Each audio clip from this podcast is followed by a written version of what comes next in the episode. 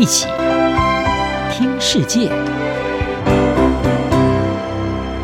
欢迎来到一起听世界，请听一下中央广播电台的国际专题报道。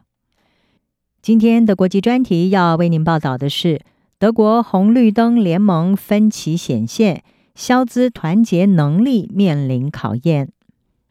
俄罗斯入侵乌克兰之后引发的能源危机和安全挑战，在去年迫使德国的三党执政联盟跨越了传统的红线，达成多项的政策妥协，包括保留部分核电厂做紧急备用、增加煤炭发电，还有提高国防开支等等。不过，随着采取联合行动的紧迫性消退，这个德国史上首次组成的红绿灯执政联盟，也就是德国总理肖兹的社会民主党、还有绿党以及自由民主党，他们已经在各项重大政策上争吵不休，也拖延了从国内到欧盟的决策制定。中间偏左的社民党，还有生态主义的绿党以及轻商的自民党，他们的代表色分别是红色、绿色和黄色，因此被称为红绿灯联盟。根据路透社的报道，社民党和绿党都希望对低碳经济转型投入更多的资金。而在德国政府在 COVID-19 大流行还有能源危机期间，寄出了上千亿欧元的特殊支出之后，自民党方面则是寻求要恢复稳健的公共财政。这些分歧也促使自民党的党魁兼财政部长林德纳，他在三月上旬的时候推迟提交二零二四年的预算计划。他并且排除提高税率的可能性，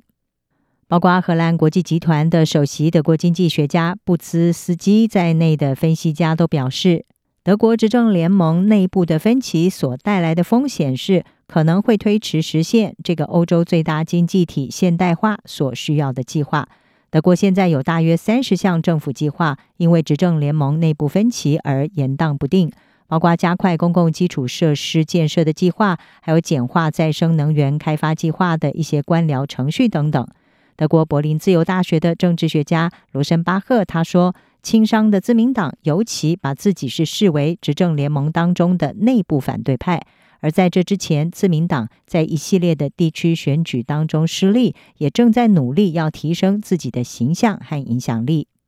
另外，执政联盟的争端也影响到对欧盟的决策，引发了伙伴国家的不满。欧盟在三月初就不得不推迟了一项具里程碑意义的立法投票。这项法案是规定欧盟国家将会从二零三五年开始禁止出售新出厂的化石燃料汽车，而这个法案原先是被认为已成定局。只剩下最后的立法程序，不料因为德国交通部长是属于自民党的维新，他在立法最后关头表达反对而卡关，也为欧盟的电动车转型时程带来变数。另外，在过去一年，德国向乌克兰运送重型武器的犹豫不决，也让欧洲和北约伙伴不满。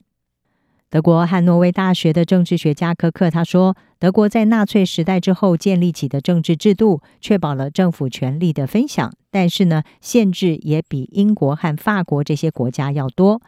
标志性的制度是包括在比例代表制底下，联合政府是常态，而这可能会减缓决策制定的速度。尽管德国执政合作伙伴之间的争执并不罕见。”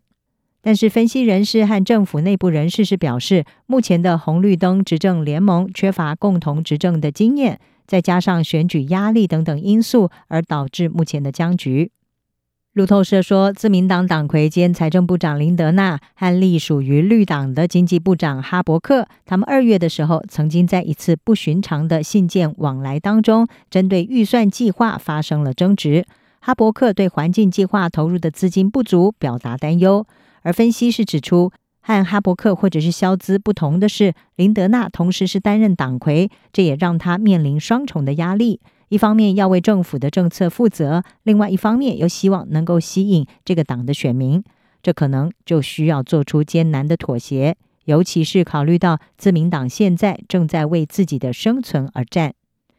根据先前的民调是显示，自民党的支持率已经腰斩到了百分之五，是这个党在二零二一年大选支持率的一半。当时自民党的支持率刚好跨过了进入国会所需要的门槛。而联盟当中的社民党和绿党之间也是存在有分歧。根据 Political 欧洲版还有路透社都报道，德国政府在二月放弃设立国家安全委员会的计划，背后的关键原因就是社民党掌管的总理府和绿党执政的外交部没有办法就谁来管理这个类似于白宫国家安全委员会的安全机构达成共识。汉诺威大学政治学者柯克是说，理论上萧兹可以利用他的总理职权来公布政策指导方针，直接的告诉他的部长们应该要怎么做。不过，他选择淡化分歧，凸显出了肖兹常常被批评的问题，也就是在重大决策上过度的谨慎。柏林自由大学政治学系的教授纽泽波尔他说，肖兹选择努力确保各方都感觉自己的意见被认真的看待。纽泽波尔也补充表示，对肖兹来说，最重要的是要让执政联盟保持团结，即使达成决定需要更多的时间，但是这就是代价。以上专题由张雅涵编辑，还青青播报，谢谢你的收听。